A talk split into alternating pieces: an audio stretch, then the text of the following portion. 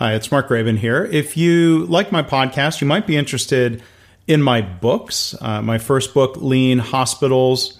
My second book, Healthcare Kaizen, co authored with Joe Swartz. Practicing Lean, an anthology of stories from a number of authors. And my most recent book, Measures of Success. To learn more and to buy through Amazon, you can uh, support this podcast by going to leanblog.org slash Amazon. Hi, this is Mark Graban. I'm really honored that the 32nd annual Shingo conference has invited me to teach a half day workshop on topics from my most recent book, Measures of Success, React Less, Lead Better, Improve More. The conference is April 16th and 17th in Orlando. My workshop will be Friday morning, the 17th. If you'd like to learn more, you can go to leanblog.org slash Shingo 2020.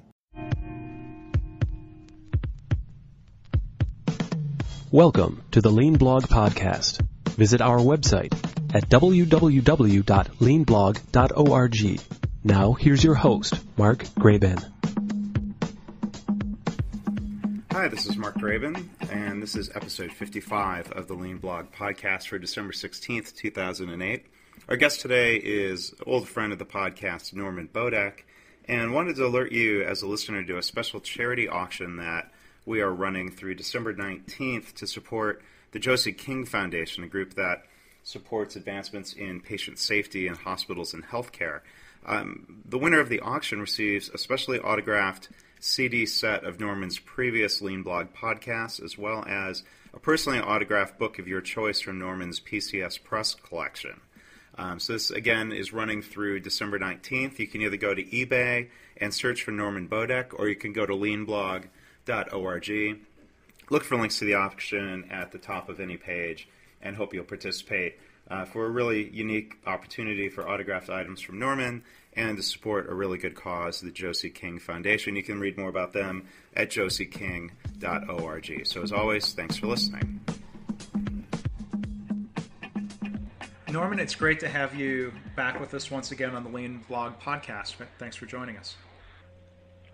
Thank you for having me, Mark. It's always a pleasure. It's always a lot of fun. Yeah, and so today we're going to talk about Ireland and some of your um, journeys and observations from there. So I was wondering if you could tell us what, what you've been doing and seeing.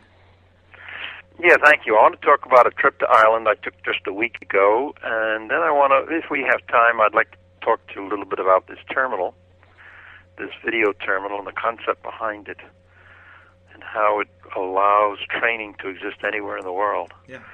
And then I want to reiterate and talk a little bit more about this mistake board. I think I mentioned it last time. From a previous episode, yes. Yeah, but um, how powerful that is. So let's start off with Ireland.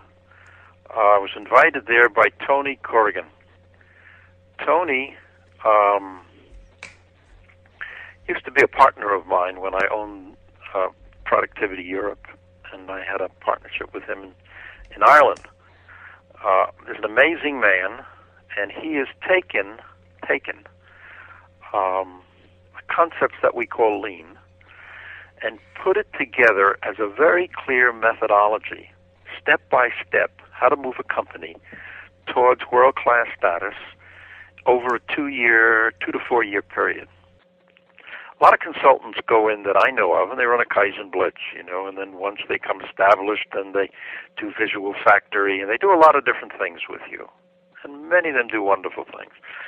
I've never seen anyone do what Tony does outside of Japan in establishing a very clear plan for two to four years for these companies. And then what he does is he gets a group of companies, 12 companies make a commitment to work with him. Now, most fortunate for Tony is that one third of his fee uh, comes from the Plastics Industry Association in Ireland. One third comes from the European Economic Council, and one third has to be paid by the company. So the company gets really a top consultant for just one third the normal fee. Now the company makes a commitment to go along and to work with Tony and to work in a group of 12 companies. So Tony gets all of the, when I say 12 companies, he will he will gather maybe two to three people from each company, and he will make them facilitators or trainers or leaders of the lean effort within the company. So he says has two to 3 w- within these 12 companies, and these people will meet maybe approximately once a month, once every other month, as a group within one of their facilities to review what they've done. And this is really great because by bringing them together, he's creating a sense of competition, and we like competition, most of us, you know. And when we can go into each other's plants and see what the other has done from the same training, from the same teacher, which is Tony, it's inspiring. It, it reminds me about General Electric. Many years ago, did this. They bought from Rockwell 18 plants, 18 automotive plants, maybe 20 years ago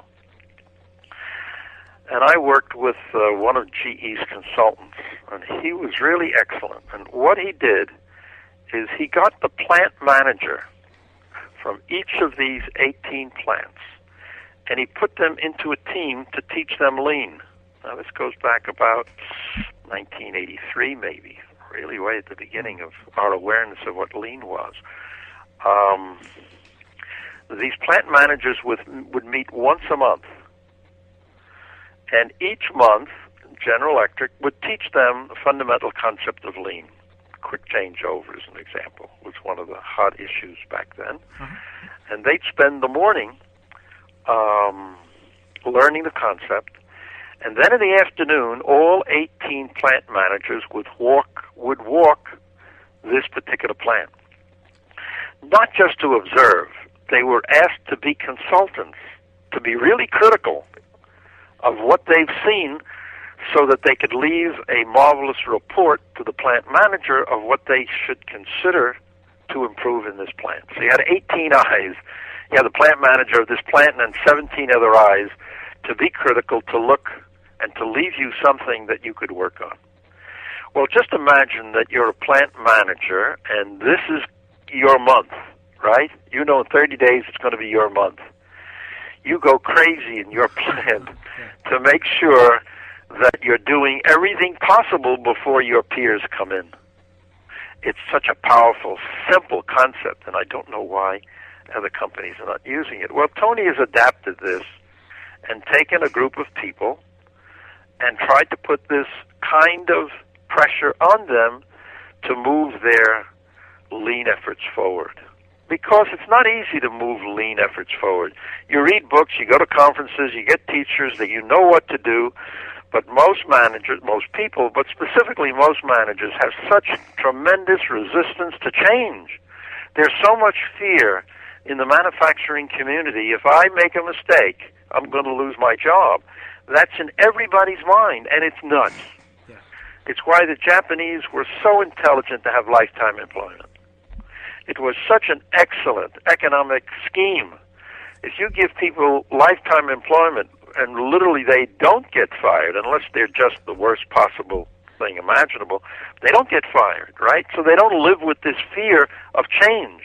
And they're so much more willing to break through their resistance to do something new in the plant that is good. So Tony gives the plant, each of these plants, a roadmap of where, what they're going to do, and then he's created Wow. He has created some of the most marvelous lean tools that I've seen anywhere in the world. I mean, Japan might have it, but I don't know because I don't read Japanese. So I can see these charts and graphs up on the wall when I go through Toyota's plants. But I mean, I ask as much as I can, what is this and what is that? But it's always very limited because they don't give me that much time in the plant to discover everything that goes up on the walls. Tony has maybe 30 or 40 different kind of chart structures, measurement structures, to measure all of the lean activities, and I'll tell you about some of them. Well, I went to Ireland with uh, David Veitch. David Veitch is the director of ILS, the Institute for Lean Systems, and I consider him and his group really one of the top consulting groups in the country. Mm-hmm. They're excellent. They're in the United States and they're also in Australia now. Uh, we went over to speak at a conference run by Tony Corrigan's, Corrigan's group. We had about 200 people in the audience, and it was a lot of fun for us um, to speak with them. And then Tony had me visit uh, two manufacturing companies. And one of the companies was Bose. I'd like to talk to you about that. Mm-hmm. And the other one, I can't remember exactly their name, begins with an Anna, A-N-A. A lot of them in, in the medical device manufacturing arena. Mm, okay. Well, at the first company we went to, just one thing very curious is that when they took us into the plant, number one, they asked us to put on earplugs. And then I had to get into a white gown with a hat and a complete gown because it was a clean room. Mm-hmm. I always think it's very funny in the medical area, and they make these clean rooms, and, and the machines are filled with grease and dust. but they want to make sure you, human being, are clean. That was very funny. And I saw a couple of things which might be interesting to our audience. Is um, let's take the earplugs. I went to Canon Camera, and I'm going there, and Canon Corporation. I'm going there again in November. Mm-hmm. Some of you might like to join me on that trip, because um, to me, Canon is really the state of the art if you're interested how to leapfrog Toyota. Canon was a noiseless plant, virtually noiseless.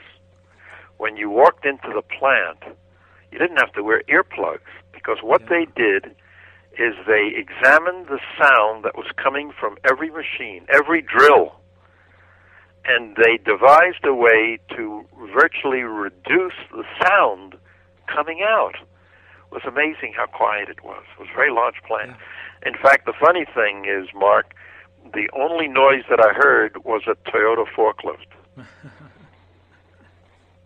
so, yeah. so, this is interesting. I go to this plant in Ireland, and they and I have to put on earplugs instead of them refocusing their attention. How do they eliminate the noise? And then the employees don't have to wear earplugs all during the day. This is true at most manufacturing companies if they just make a subtle shift. Yeah. The other thing is, I walked through the plant, and it's very nice and I was watching a worker, and as soon as I looked at him, I knew he was very bright. I, I just have that ability to look at someone's face, and it just pops out. And he was turning a wheel. Uh, this particular company extruded a plastic uh, hoses. You know, these little tiny, what do you call them? Pipes, hoses that goes into the human body. Um, like for for catheters and yes, for catheters, right? Yeah. That's what they specialize in is making these little little kinds of hoses and things that go in the human body. So this particular operation, they were extruding a little plastic hose, um, and this particular worker was standing there and holding on to the hose as it was coming out of the machine and wheeling it around this large drum to capture it. Well, it was very funny and very obvious to me why they didn't automate this particular operation. Mm-hmm. Why they didn't just put a little motor on it so that the worker, who obviously was very bright, didn't have to stand there all day.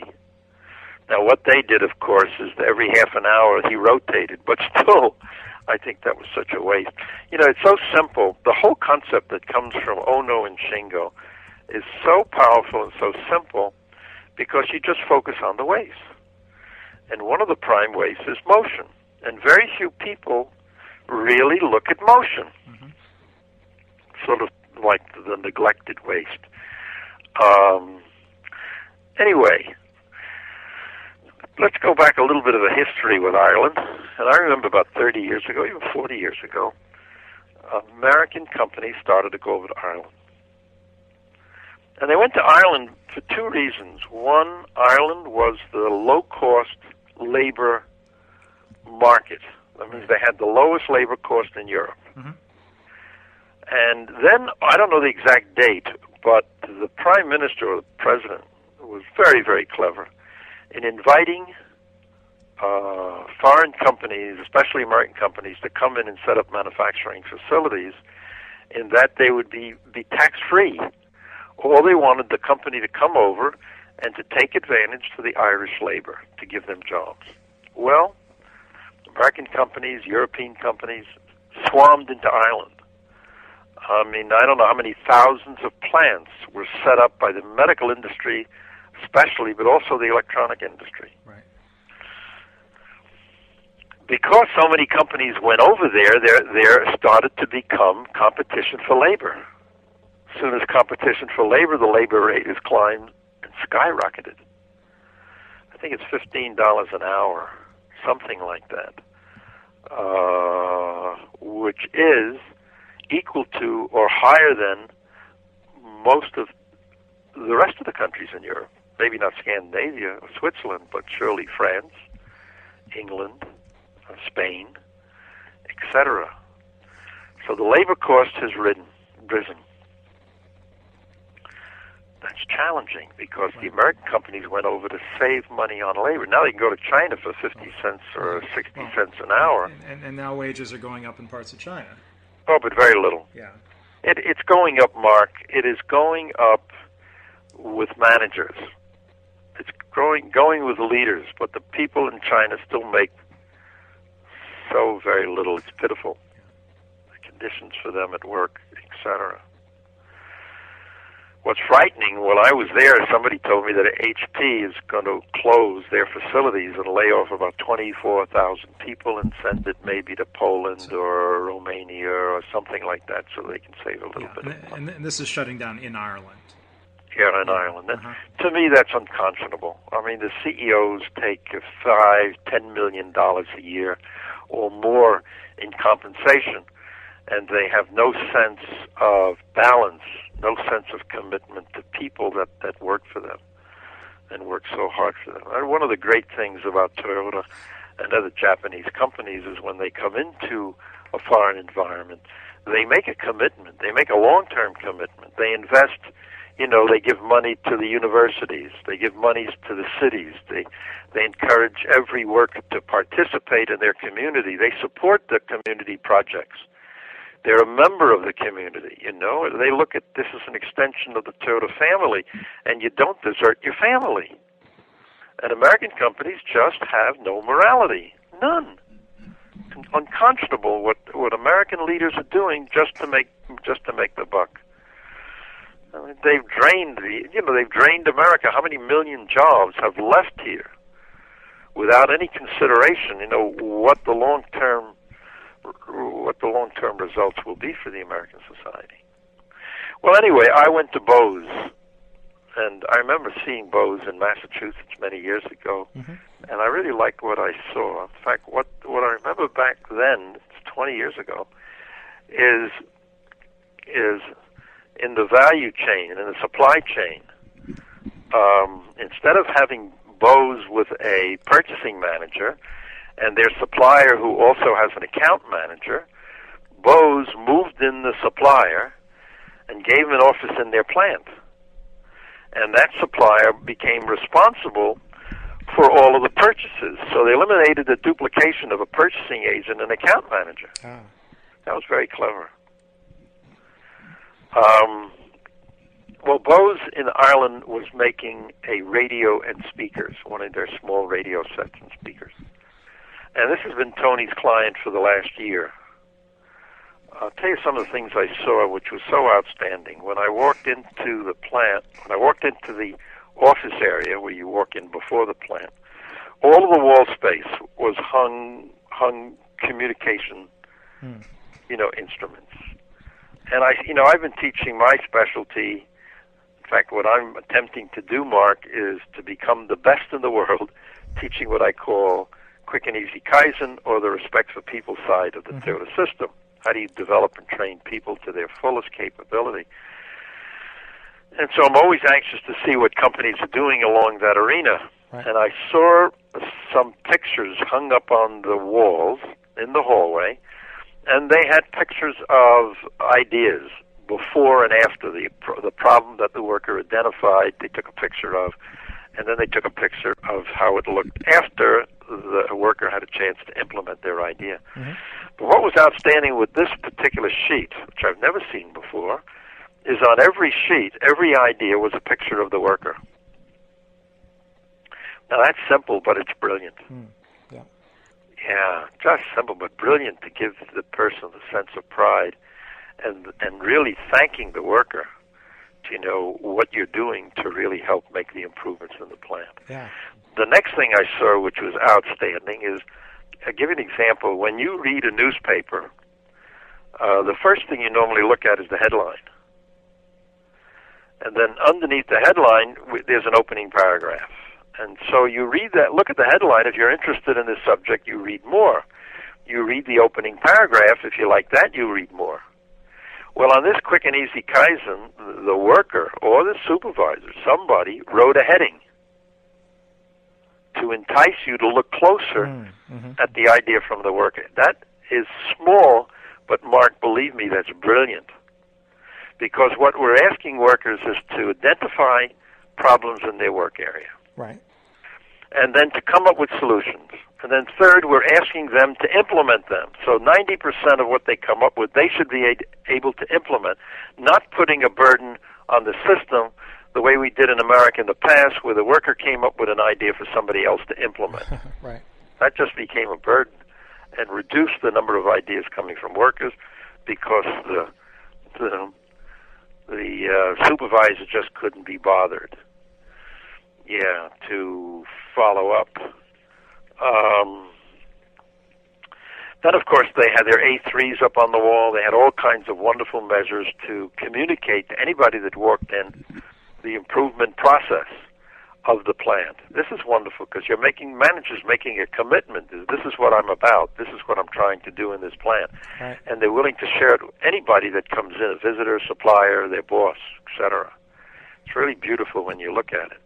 Then we walked into the plant. Plant manager was taking me around. We walked into the plant, and the first thing I noticed, and I've never really seen this before, this is a manufacturing facility. They, they don't do much bending. Um, they don't do that much bending or stamping of metal. Mostly a uh, assembly facility, assembling the final product. They do have a wood shop where they cut, bend, and etch out the speaker system. Mhm. So that was isolated, so no dust came from that area. In fact, in that room, it's probably the best I've ever seen in my life. They had these ducts, so when the saws was cutting, immediately all the dust went into the ductwork. Oh, clever. So virtually none went into the factory. I've never seen it that well thought out.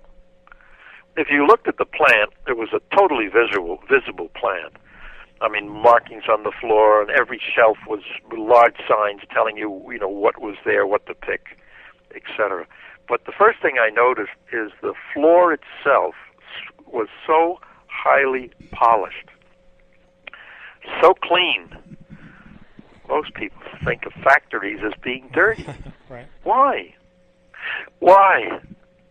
Because we haven't taken the attention to recognize that human beings are working there. And we want to have the best, the safest, the most cleanest environment possible for human beings, for Sure. people. And so if you have a sparkling clean floor, then you have to keep it sparkling clean. Right.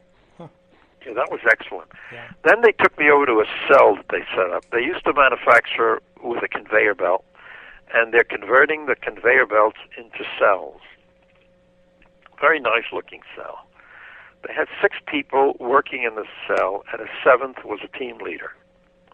They were assembling the radio.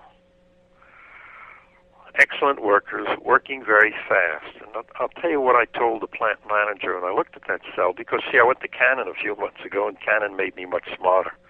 I get, I get smart just by other people teaching me this way. Yeah. And um, I noticed the way this particular cell worked is that a worker worked on a part. It was pretty well timed. And when they finished it, either they passed it to the next worker, or the other worker came and picked picked up the radio to install their parts in it. So the way this worked is everyone had very limited um, work to do, and then it was passed to the next person, who then did a number of short steps and passed it around the line Mhm. till the radio was completed. The problem with this kind of an operation, of course, is there there is always delay. somebody is always a little bit faster than the other person, and they have to wait. In the Canon system, when one person makes the whole copier, or with the Bose doing it, one worker could make the whole radio. Then you're minimizing the waste mm. time because all the parts are around them in the cell, and that's the way Canon can maximize productivity even beyond Right. the conveyor system or or the yeah because it's funny you know if you go back over a hundred years to the 1800s the carpenter Right. as an example was a craftsperson and they had to do everything had to cut the tree you know they had to do the polishing they had to do the shining they had to do the cutting the gluing etc they had to know everything they had to be they would go through a series of uh, yes, they were a young boy, maybe ninth, tenth grade age, and they would be taken over by a master, and they would be that student for many years. They become a journeyman, and then they then they become a master themselves, and they could literally do anything in their craft. Right. And then Taylor comes along, and Ford comes along, and de- de-skills everything, Right. and has people do very simple things. Now, it worked very well because Americans were primarily immigrants in the beginning of the 1900s, and they needed a job. They didn't speak English. They were very happy to have that kind of work so they can just live. Yeah.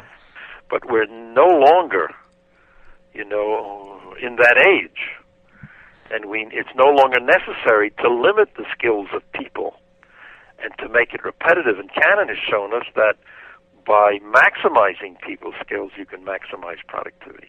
To me, as I mentioned last time, they're far beyond Toyota in this concept. And I recommended it to the plant manager in Bose, and he immediately said, Well, the problem I have is that we only have a number of test equipment. Hmm. Right? And so the way it's lined up in the cell, when the radio is finished and it's tested. And I said, Well, you should consider, you, you know, uh, try and let everybody, because they all knew, they all rotate every hour or so, so they all knew how to build the whole radio. And I would say, why don't you test it and let them build the whole radio? And then see how you can time the use of the test equipment so there wouldn't be any delay. Yeah. Well, the worst thing is the, the test equipment could have one person, and the rest of the radio can be done by separate people to enrich, enrich their job. Yeah. So how how'd that work? Well, I mean, I'm just saying I suggested that. I'll Oh, see if okay. he'll if he'll go ahead and do that Yeah. to take Yeah. the next step. The other thing I've, I primarily told him is that he has to run scared. What do you mean by running scared? All of the managers have to run scared. They're not. They have to be frightened that the company is going to close this down and go somewhere else unless they show drastic improvements in productivity. Well, it sounds like that's not an unfounded fear with what you talk about companies shutting down and moving Yeah, but be, because you, yeah, but there's a reason for this. They limit people's ability, mm-hmm. right? And by limiting the people's ability, and they're only doing one or two things, then the company says, "We do, we don't, you know, we can go somewhere else and get and get very cheap labor to do one or two things. We can train them very quickly to do one or two things, right. Right. right? And so it doesn't cost that much to move. We'll save a lot of money. But if you have a factory with really high skilled people, really high skilled people, uh, knowing how to produce high quality products, because it is very difficult to get these high quality products with de-skilled labor, because people are not asked to think. I'm giving the example of Canon producing a copier with high skilled super people and producing it at the lowest possible cost at the highest quality. Thanks for listening. This has been the Lean Blog Podcast. For lean news and commentary updated daily, visit www.leanblog.org. If you have any questions or comments about this podcast, email mark at leanpodcast at gmail.com.